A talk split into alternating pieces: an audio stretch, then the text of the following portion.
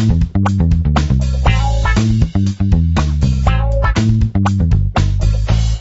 it's Ian Brodie here. Welcome to the More Clients podcast. With me today is Graham Jones, internet psychologist, speaker, and author of the upcoming book Clickology. Welcome to the podcast, Graham. Hello, Ian. Thanks very much for inviting me. Hey, Graham, I'm going to get straight down to business. I'm really interested in talking to you today about some of the recent trends in how buyers go about buying services. You know, obviously things like speakers, consultants, coaches, and lawyers. And I know this is an area that you keep a close eye on in your role in advising people on internet strategies, and of course for yourself as someone who gets, you know, bought by buyers. Um, what are your observations on how the buying process has changed as a result of, of more information being available online, being much easier to do research on potential suppliers, those sort of things? I think there's so, some interesting things that uh, show how people's buying behaviours changed. One thing, for instance, is that uh, several years ago, sort of four or five years ago, if you were buying a car, uh, you would go to eight dealers on average. Now we go to 1.2 dealers ah. on average. So what we're doing is we're making our decision to buy online rather than, you know, visiting loads of different car dealers. And the same is happening in services. Instead of people, you know, ringing round various law firms or ringing round various uh, financial advisors or whatever it is they want, they're researching that online and then they've made their decision who they're going to buy from at that already. So they don't need to have a conversation with you. They've already decided who they're going to buy from. So what they want to do then is buy. So it's just confirmation, really. So the, the point two in the case of the car dealerships is one in five you go to the dealership to buy, and it turns out not to be right. So you try another one. Yeah, usually what happens, you know, if you've decided to buy a Ford, uh, you go to a Ford dealer, and if you get really bad service from that the, the dealership you've walked into, you know, they ignore you, don't give you a coffee, um, try and sell you something you're not interested in, you usually walk out and go to the Ford dealer in the next town because you've decided you're going to buy that car. It's just the dealership you don't like. Um, so similarly online, you know, if you're choosing an accountant, you're choosing a lawyer, whatever it is, people have made their decision online. They will then go to try and buy that service. If they don't get good customer service from that company, from that individual, um, then they might try second on their list, kind of thing. But that's a that's a really a really big change from how we're used to doing business because I think the underlying assumption, if you think about the online presence of most service businesses, is that you will be speaking to them.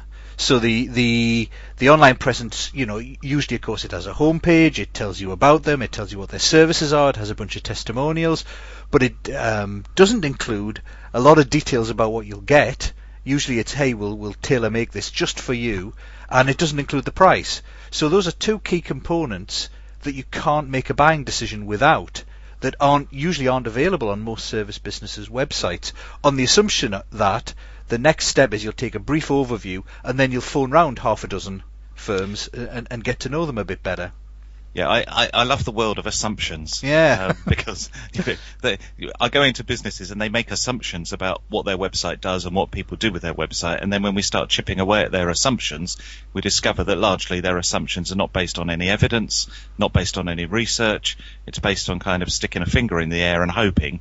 Um, and there's that great book called Hope is Not a Strategy. Um, that, that uh, making these assumptions about what people do on the internet is actually leading businesses down the garden path and taking them into the wrong, uh, wrong uh, areas at all. For instance, about 90, 95% of all activity on the internet goes to just a handful of businesses. Mm. So, you know, the Googles, the Amazons, the eBays, the uh, Facebooks of the world dominate the internet. And it means that, you know, the rest of us are scrabbling around for the mere morsels that are left over. Uh, and the reason for that is that all of those other businesses make it absolutely clear what you're going to be getting. You know, if you want to advertise on Google, you know what you're going to get, you know how much you're going to pay, you know what you're going to do with it, kind of thing. Whereas uh, other businesses are kind of, well, let's put a brochure on site, mm. uh, uh, put a brochure up on the web, and uh, then people will come and uh, talk to us.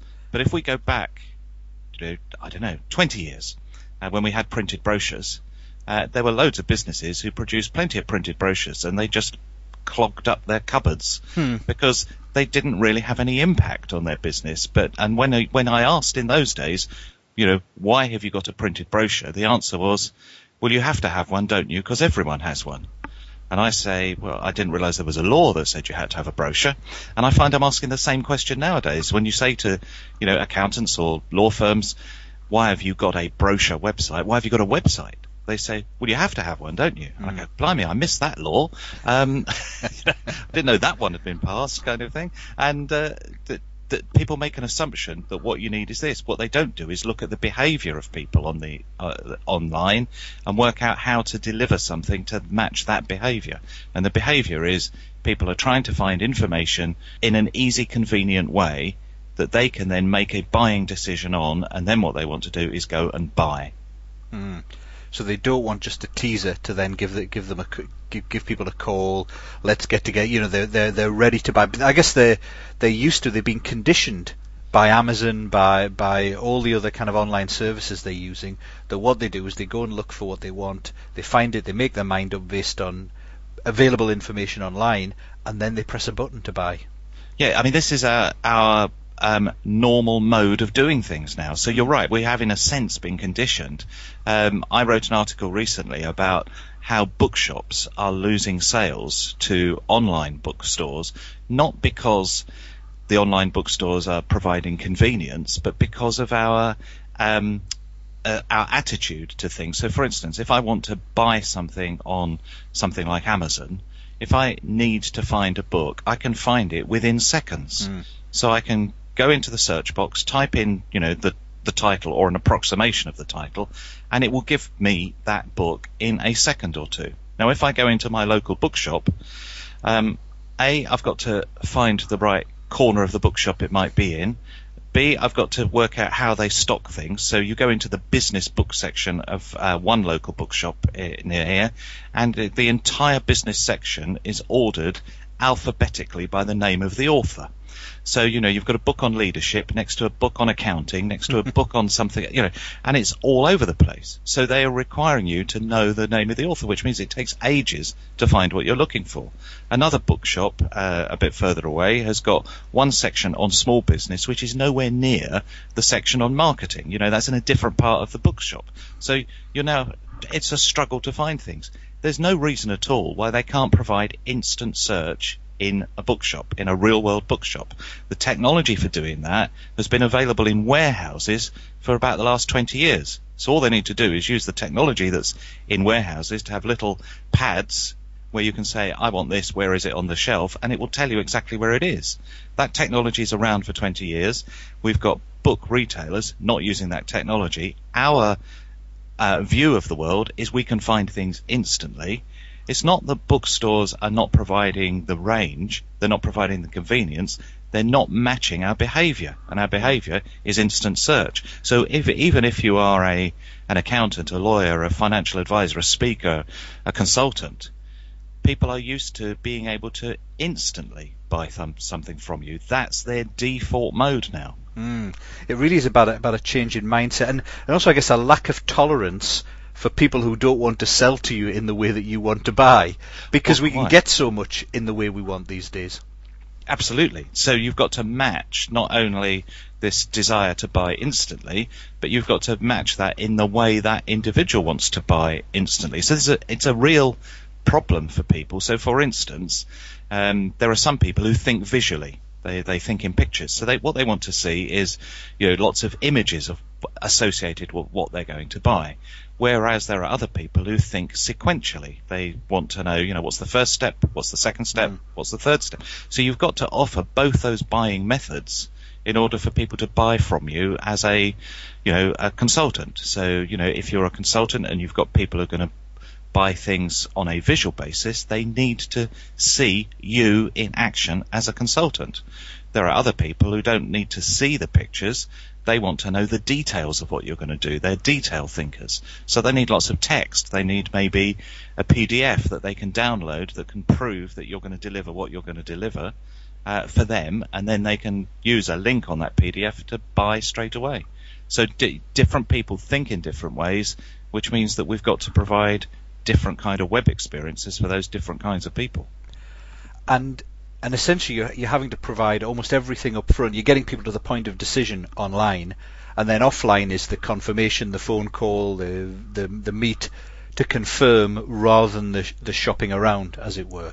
Yeah, that that that they're doing the shopping around online, Mm. and once they once they've made the decision that you are the consultant, lawyer, accountant, whatever it is that they want to buy a service from, they've already made that decision. So they're now, you know, 99% certain to going to buy from you. So what you've got to do is provide everything in your power to enable them to make that purchasing decision. to get to that point. Yeah. Yeah. But what, what about people who kind of say, well, if putting all that information out there, and you know, and and I guess that would include price as well in many cases, that that somehow turns you into a commodity. You know, it's much it's much better to to get them on the phone so you can show them what you're like and convince them of your value because you can't, can't possibly describe the complex services that I deliver um, just in text on a website. Uh, you can't, uh, some services you can't. It is really complicated and difficult to do, but there are plenty of services being provided at very high cost with a buy now button. So it's not, um, it, it, it's not commoditizing things, it's making it easier to buy what they want to buy. So for instance, if you are providing some complicated consultancy service, even if you can't describe every last nitty gritty detail of that service because it requires a conversation with the person that you're selling that service to, you can provide a button that allows them to buy it with some advice as to the likely costs that are going to be involved so they know what they're in for. Uh, whereas you don't have to give, you know, this is £12.99, you know, 60% off kind of things that you might see on, on, you know, um, B2C commerce stores. Um, we don't need to be in that territory, um, but we do need to give people a clear indication of the price they're going to be likely to be charged. So whether you do that as a range, whether you do that as a um, a, series of options that you provide people. So you might provide different levels of service for different prices. Um, whether you charge a daily rate, you know, all kinds of things that people need to know in advance to help them go from that 99% to that 100% decision made. Yes, it, co- it comes back down to what you what you said before that if they're going to make the decision online first and then just ratify, so you need to give them what they need to make Yep. a decision. That might not be the exact final price because Yep. as long as they know it's it's within their budget, for example, then they can they've made their mind up they want to go with you. Um, right. And they can sort out the details later, Yes. um, based on that in- initial estimate. And and to be f- to be you know to be frank, that's how we've often always done business. I'm just remembering when we got the extension built to our house. You know, the deal was shaken on an estimated price um, from the architect and builder, who would then go off as the first stage to, to finalise that as long as it was within the estimate. But we were, you know, we'd shake we'd shaken out. We'd made the decision without knowing the exact, you know, um, pound, shillings, and pence price. Um, but we knew the ballpark, we and we were comfortable with where that was, and and that's what you can do. You can do online, I'm assuming. Yeah, and it, but, but people running service-based businesses have done this for years anyway, because they've said, you know, um, you know, if you take a speaker, for instance, uh, somebody offering a workshop, a training workshop, uh, you know, they've said, you know, here's the price of the workshop that I charge. It's, you know, fifteen hundred pounds, two thousand pounds, whatever it is, and then I charge these expenses. I charge, you know, my hotel overnight and my mileage at 50 pence a mile or whatever it is. And so the person has no idea what the final bill is going to be because they don't know the price of the hotel, they don't know what you're going to have for dinner, they don't know how many miles it's going to be.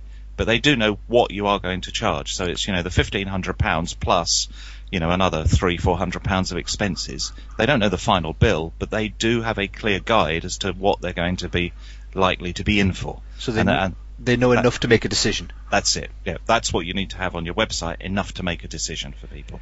So, if um, what would your advice be then for for a professional, uh, as we say, a speaker, a consultant, a coach, a lawyer, etc., who delivers what they believe to be a you know high value service, different to their competitors in some way, um, and they'll typically tailor what they do. What do they need to do in terms of their online presence in order to be able to kind of thrive in that in this new environment where customers want to make the decision online? if they want to be selling at high value, then the internet needs to reflect that high value. Uh, so, for instance, um, the design of the website needs to reflect really high value kind of um, uh, design. So, as an example of that, uh, Amazon itself has a relatively untidy design. It is not going to win design awards uh, for its aesthetics, but actually the untidy design is deliberate because what it makes us think of is, oh, it must be cheap. So it's a bit like going into a high street shop.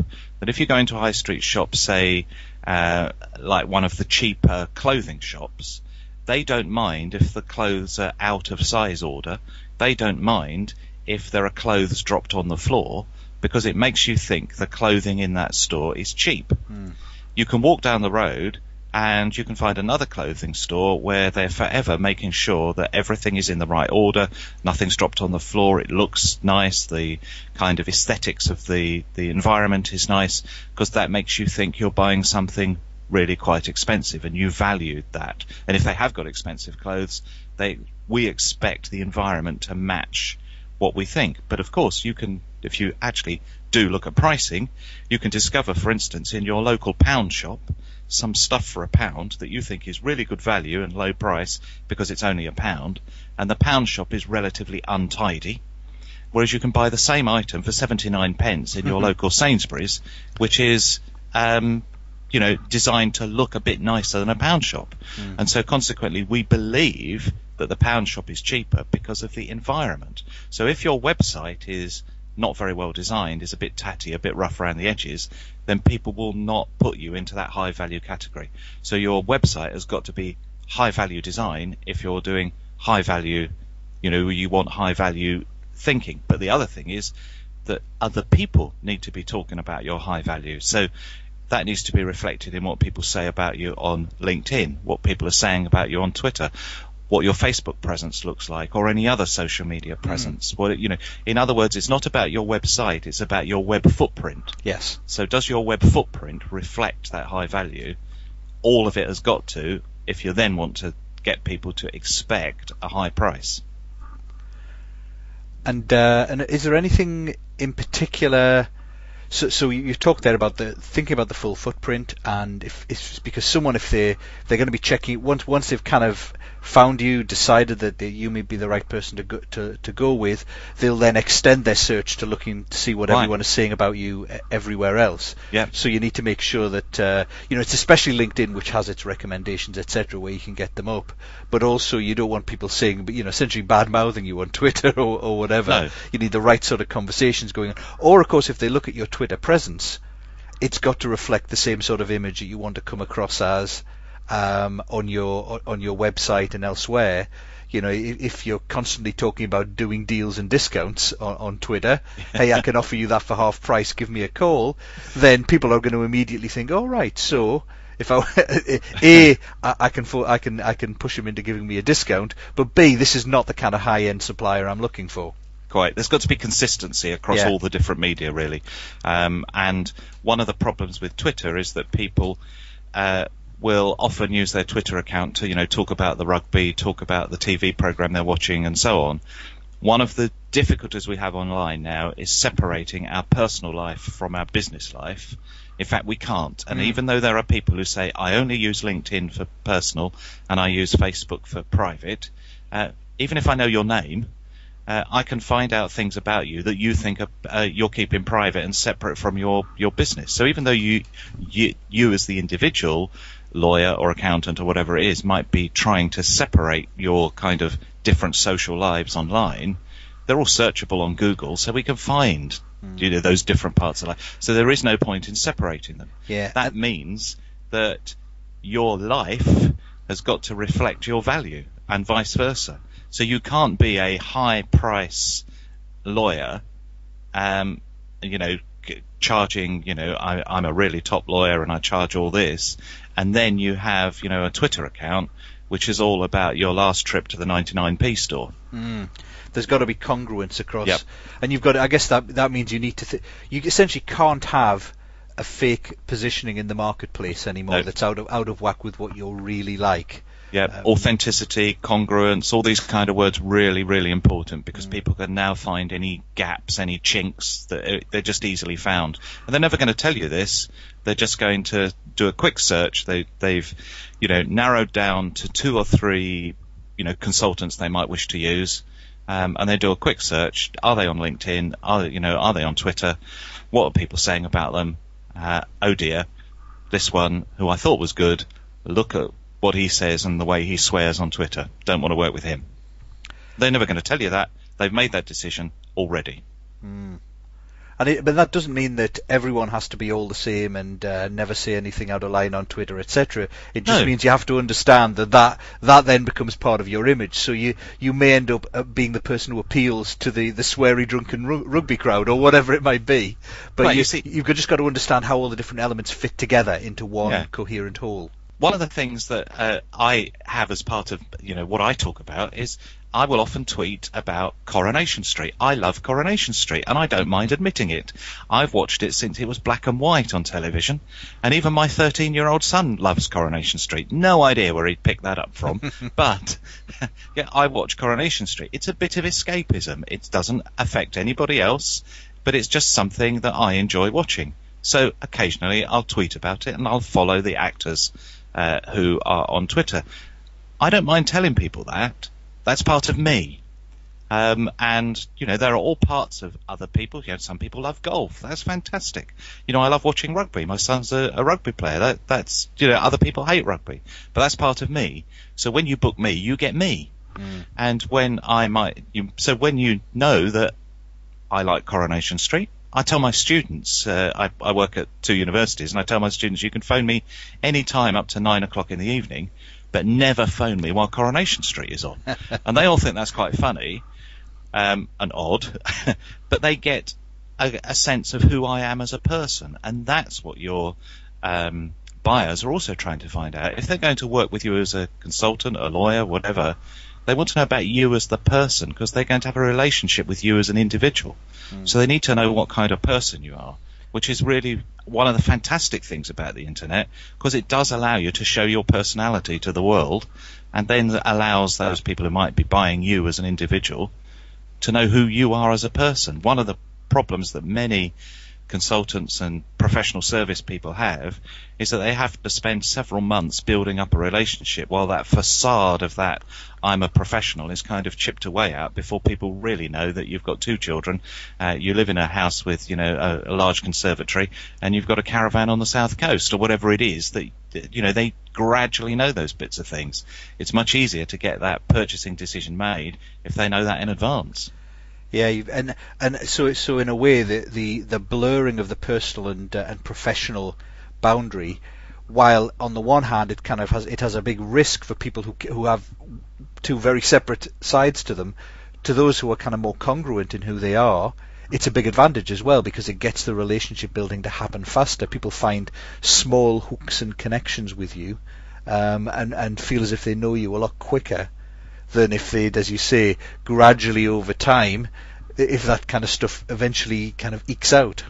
Yeah, one of the things that is happening with the internet is, is that is is really helping us, but it's this instant I want to know everything kind of feeling that the internet gives us. So, for example, one of my neighbours is getting married, um, and we were in the house with them. I don't know a month ago, looking. Um, they were talking about, you know, did we know any good local wedding venues? Now, um, we know some local wedding venues. We've been to some weddings locally. The, the people who are getting married have only moved here recently, so they don't know any. Um, so we told them, and we're sitting there, you know, got the iPad out, and uh, we're looking at some wedding venues. And I said, "There's this one up the road. This is fantastic." We went on to the wedding venue, and the picture that comes up on their webpage shows the front of the wedding venue, but the couple who are in the picture getting married are probably in their 40s, maybe a second wedding. Now, the woman who's getting married is in her late 20s. Hmm. So, all a second, because the wedding venue was portraying that it wasn't the kind of wedding venue for her. The same happens with professional services. So when we know that, you know, we want a lawyer, this lawyer might be really experienced in, you know, commercial law, but it might not be the kind of person we want to deal with. And frequently, um, I remember years ago a big exhibition being held at a pharmaceutical company. They held this exhibition in order to try and find public relations companies for all their different brands and products. So they did a kind of massive internal beauty parade of all the different PR companies. And the reason they did that was because what they discovered was every year they would have a PR company for, you know, whatever product they were trying to, to promote. they'd get this PR company, and a year later they'd change PR company, and there was this constant change. You know, one year this company, one year that company, and the, when they investigated why was the change happening, the change was happening because by the end of the year, the people working with them, the product managers and so on, had realised they didn't actually get on with the people who ran that company, and so it was a personality thing. And even though the the PR company had got you know wonderful credits and told, you know, got absolutely wonderful work that they'd done, they didn't get on with the people running that product in the in the company. So the high idea of this exhibition was to spend all day getting to know the people rather than worrying about the company and its reputation. It was the people you were going to have to work with. And it's the same with all kinds of professional services. Ultimately, it comes down to a personal relationship so people knowing about you in advance is a really good thing in order to make sure they make that final purchasing decision. That's right. Some, sometimes I think when we when we realise that the the purchasing decisions and who you hire is based and who you stick with is based both on your credibility but also on the relationship you have. I think a lot of people think, well, that's irrational, that's not right, etc. That's just emotions getting in, in, in the way. But actually, it's completely rational because the the main reason why why projects or pieces of work fail isn't to do with the the technical competence of the professionals. It's usually to do with the fact they just didn't get on with the clients. Yeah, the the occupational psychologists who research things like you know how do you interview people for a job and how do you do psychometric testing and all of that when the when you've done all the pre-testing of people who might have sent in their CVs and you, you, know you've done all the psychometric tests before people get to interview stage when they look when you look at the studies that look at the interviews and you look at when was the decision made to hire that person it is almost always within the first 30 seconds of the interview beginning even though the interview is an hour long. Um, and when you investigate how did people make that decision, because all the people being interviewed, all the, the the interviewees are all perfectly capable of doing the job. They've got the right qualifications. Mm. What you're finding out is, is this person somebody I get on with as an interviewer? Am I, you know, do, if, if they get on with me, they'll get on with everybody else in the business kind of thing. So, um, all you're looking for is, do I get on with this person? And when you say to those people who've made those decisions to hire, but what about this little technical gap in their knowledge? Their answer is always, it doesn't matter about those technical skills. We can fix them. We can train them. We yeah. can, you know, we can, we can give them those skills. What we can't give them is the ability to, to get on with each other. So even though you as a, um, somebody running a workshop or somebody doing consultancy for a, a business, they know you might not be able to do everything for them, but they trust you to know how you might be able to get additional help, who else you might know can help them, because they get on with you as a person. That's the most important thing to make any you know business service operate uh, well. So I think the internet is fantastic for doing that because it does allow you to show your personality as a consultant, lawyer, whatever, and get into that real final decision making of they would like to work with you. I think it's interesting as well that. Uh, people's preferences as buyers are I, think possibly it's to de-risk the situation. So, for example, as a as someone who might hire a lawyer or a consultant, I would much prefer to watch them on video or listen to a podcast they've done to get a sense of who they are first, rather than take the risk of meeting them face to face and end up out with some terrible person selling. Because with a podcast, I can switch it off after five minutes if I don't like the person. Face to face, you're stuck with them in a room for an hour, um, and Lord knows what might happen. So you know, it's it's also a kind of a, a safer environment to buy and find out about people online. It is, and it, it does, as you say, de-risk that, but it also reduces embarrassment. Uh, I'm sure we've all been in situations where we've arranged a meeting with someone who we think can help us, uh, and after five or ten minutes, you're struggling of what to talk about next and what mm. to say because you've already made the decision. Actually, we don't get on. There's no real, you know, way of extending this. And really, the polite thing to do at that point is say, "Well, it's been nice meeting you. Thanks very much. Bye bye." Um, and but we don't do that because no. we don't like to be embarrassed. We don't like to upset people, and yet they're thinking exactly the same thing. um, and so there's this kind of cultural we can't upset people, and so we extend the conversation. We can avoid all of that, which is why we like it online. We can go to YouTube, we can look at a couple of clips of them doing their work. I was with a client yesterday uh, who provide some consultancy work as well as a, a, an actual product uh, to the engineering industry. Uh, and I was saying, you know, why don't we have videos of you talking to your clients about your product and about, you know, how to improve what they're making with your, your software? Um, and they said, but why would anybody be interested in that? And I said, but the other people who might buy your software would love to see the way you react with your clients, the way you do things, because then they'll go, that's exactly the kind of people we want to help us. Um, the product itself is fantastic and stands alone, but it's the service they don't understand. And when they can see the service in action, then they go, aha, that's exactly what we want. So yeah, videos, podcasts, all those kind of things presentations. You know, use SlideShare with presentation with a bit of audio uh, background, you, you, know, commentary in the background. All those kind of things can help people get a grasp of are you the the person for them with the service uh, that they want. And then going back to right, um, right back to what you said at the start, that helps them get to that 99% decision online so that yep. then when they do make contact it's just confirmation and absolutely talking about that then if you if you do get your online presence sorted out so people are making a decision in your favor initially what what then is the is the, is the right way to, to handle it when someone does give you a phone call or drops you an email and, and wants to speak to you directly? You mentioned at, at the start that you know the the the the, the, uh, the car place you kind of drop dropping the ball by not giving good customer service, by ignoring people when they're standing on the lot, trying to sell them stuff they don't want. What what should it look like for a, for a professional service provider when a client does contact you? Um, the first thing is you've got to know why they've contacted you or where they've contacted you from. So one good thing to use is different telephone numbers from different places so that you know when that number rings and you can have, you know, there are tele, uh, virtual telephone number mm. companies. I, I use one. Um, they provide you with a whole load of virtual telephone numbers which all get directed to, you know, your one number. But there's a thing called um, I think it's called a whisper service.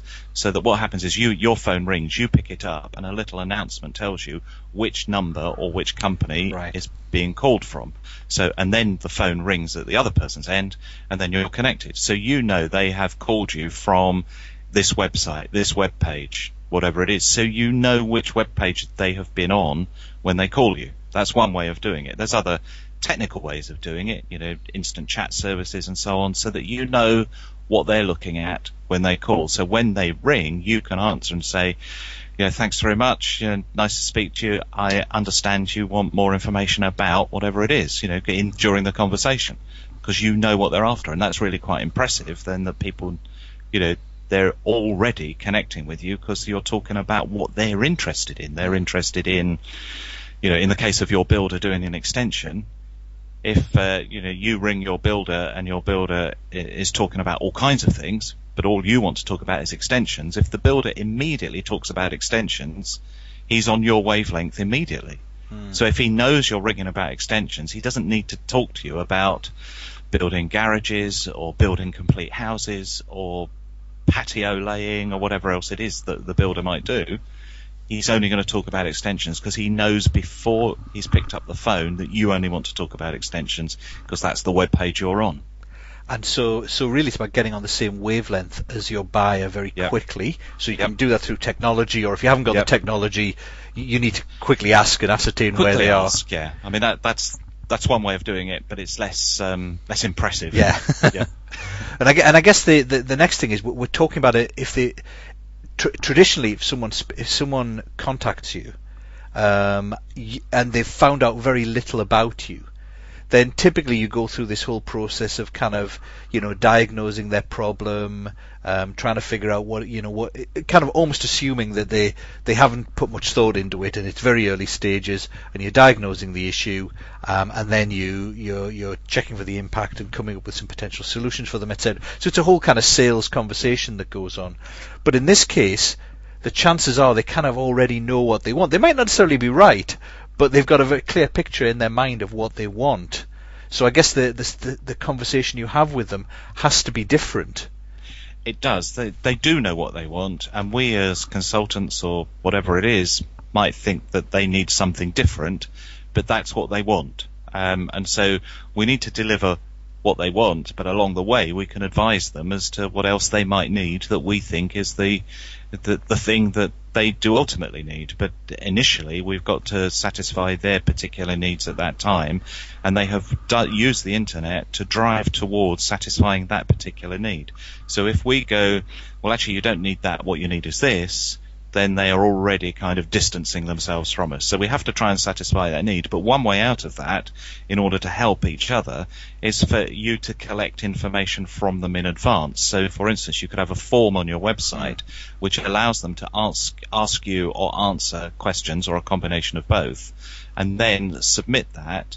And then when they submit that, you say, you know, we will call you within, you know, six hours, two hours, one hour, whatever you want you know, as soon as you submit this form, we will call you um, to discuss, you know, what it is you want. And if you call them immediately, of course, that's very impressive. That might not be practical, but um, you know, so collect data that allows you to steer the conversation perhaps away from too specifically what they want into something that you think will be slightly better or more profitable.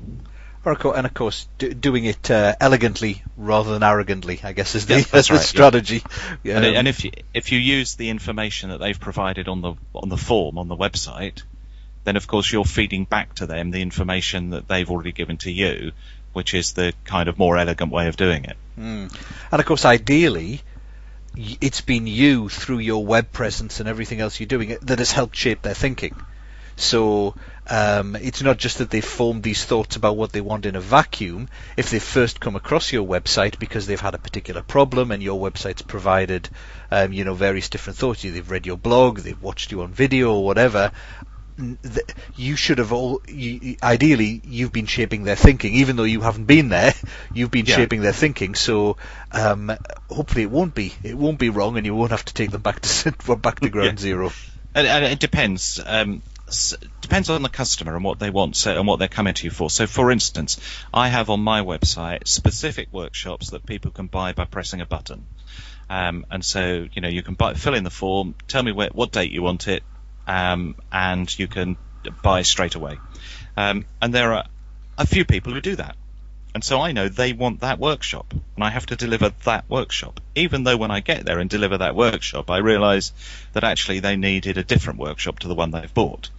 Um, now that's up to me then to think about upselling them to a second workshop in a future, or you know halfway through the workshop when I realise that it's not quite working, maybe I'll have to bring in some aspects of another workshop. Whereas other people who don't want a specific workshop. They just want me to come to their business and help them improve the way they use the internet. Um, and so they won't fill in that box. They'll go to the, can you please give me a call about workshops you do? And mm. then, so because I my website has got, you know, it steers people in particular directions.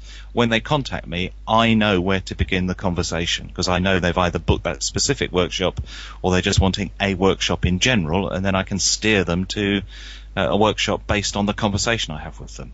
Mm.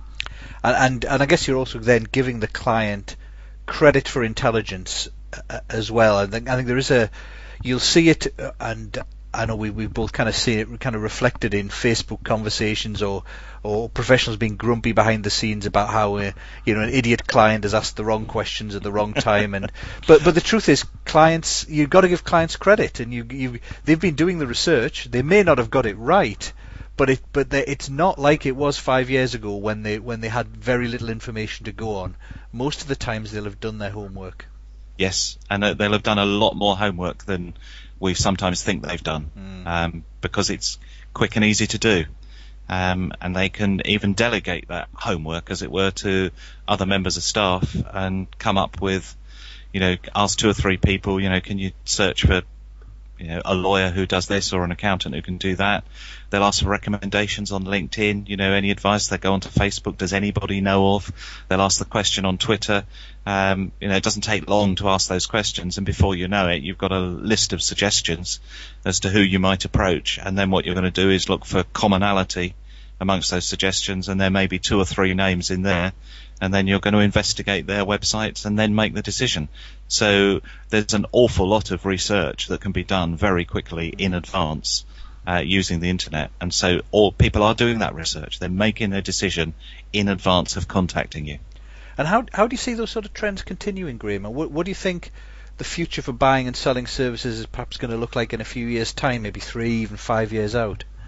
Yeah, but I, sometimes it's difficult to predict because you know three years before Facebook came along, nobody ever This even knew that, that Facebook was going to be Yeah. here.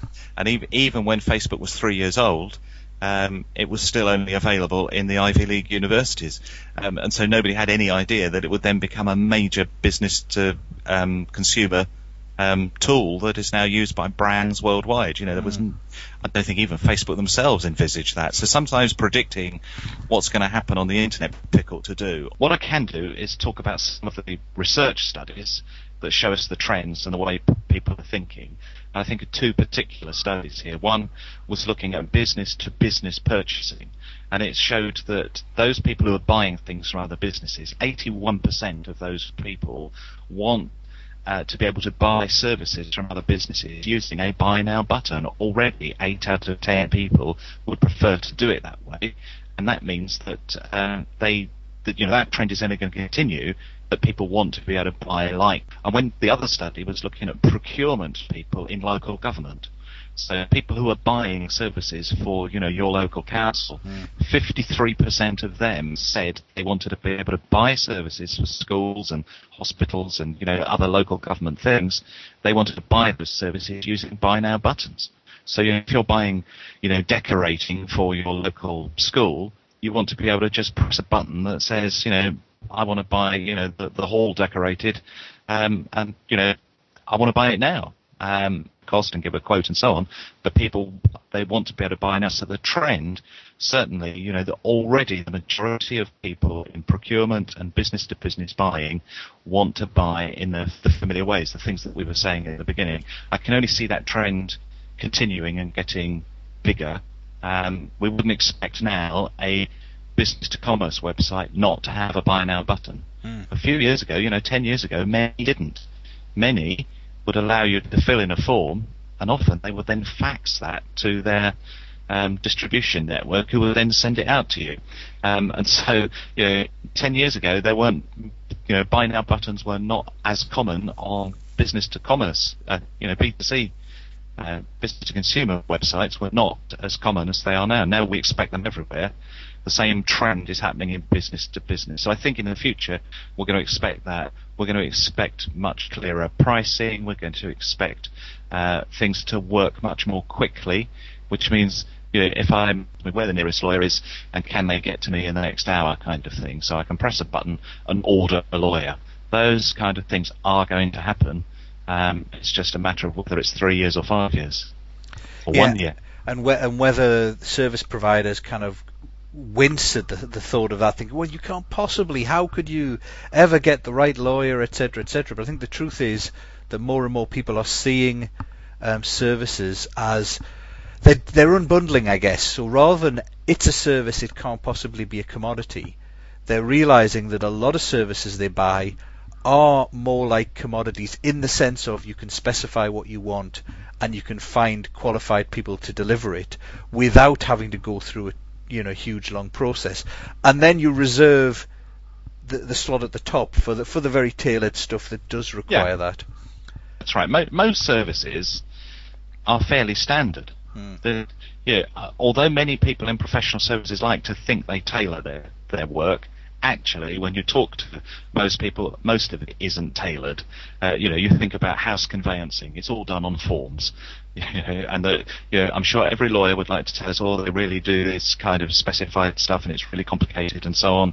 Actually, it's you know, and will writing. Both of those have been commoditized out of out of uh, law firms, um, and you can get them in your local supermarket. Um, I remember years ago being told that we couldn't possibly have professional services in supermarkets like opticians or pharmacies. Uh, every uh, major big supermarket now has an optician and a pharmacy in it.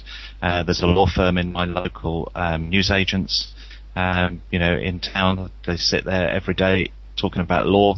Um, you know, uh, so saying that we can't offer services in convenient ways is kind of to be a bit Canute-like.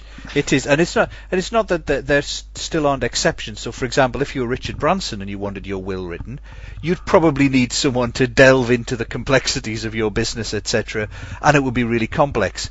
But for 80% of people, it's not. It's just not that complex. And Yeah. by by unbundling it, by segmenting it, it's um, it's certainly possible to do that. A bit like on your website, how they have the standard workshops that you'll deliver, and the and the tailored ones. Um, of course, you know th- that's always been the case. That that you know people who delivered workshops have always had a standard, a series of standard workshops that they deliver that they they tweak and uh, uh, and and then there was the one-off tailored ones. But uh, but it's just we're making it easier for people to access that rather than having some incredible mystique about it. That's that right. somehow you had to spend uh, half a day with them. Um, f- talking through exactly what they needed, just to end up with the conclusion that it was workshop three of five. Quite, yeah, and it, and that of course makes it more profitable. So if you are a law firm who offers will writing and conveyancing, there's no reason why you can't create a website that it provides you know the commoditized will writing service for you know 80% of people. Um, and they fill in the form, and then when they've got really complicated things that they need to deal with, um, you know, like children or whatever it is that they, they might need to consider, um, part of that would be, you know, the, this is complex. You might want to consider this kind of service, and that diverts them to your other website with, you know, conveyancing. You can do your conveyancing for, you know, 500 quid on this kind of website, which just goes through the normal stuff, but then complicated conveyancing, you come to the main solicitor's website. There's no reason why, as a, um, a trainer, you can't, if you're providing training courses, have a website that just half day for a thousand pounds, that's it. If you want something tailored, then go to this website. So uh, by by kind of unbundling everything, you may Yeah. you, you're getting a lower price at the at the standard end, but of course it means you can also offer a, you know focus on getting a higher price and bigger profit at the at the more tailored end as well. That's right, but you also make more profit out of the, the unbundled end, the commoditized end. Because you're not investing all that time and effort into the tailoring that is not really Absolutely. needed. Yeah, Mm. quite. Excellent. Hey Graham, thank you very very much for that. That's okay. Um, final question for you. If uh, if people want to find out more about uh, what you do, some more of this advice, um, and more of your insights into this area, where should they go? They should go to grahamjones.co.uk. Brilliant, and they'll uh, be able to get everything they want there. Excellent. Thank you very much again, Graham. Much appreciated. Speak to you again soon. Okay.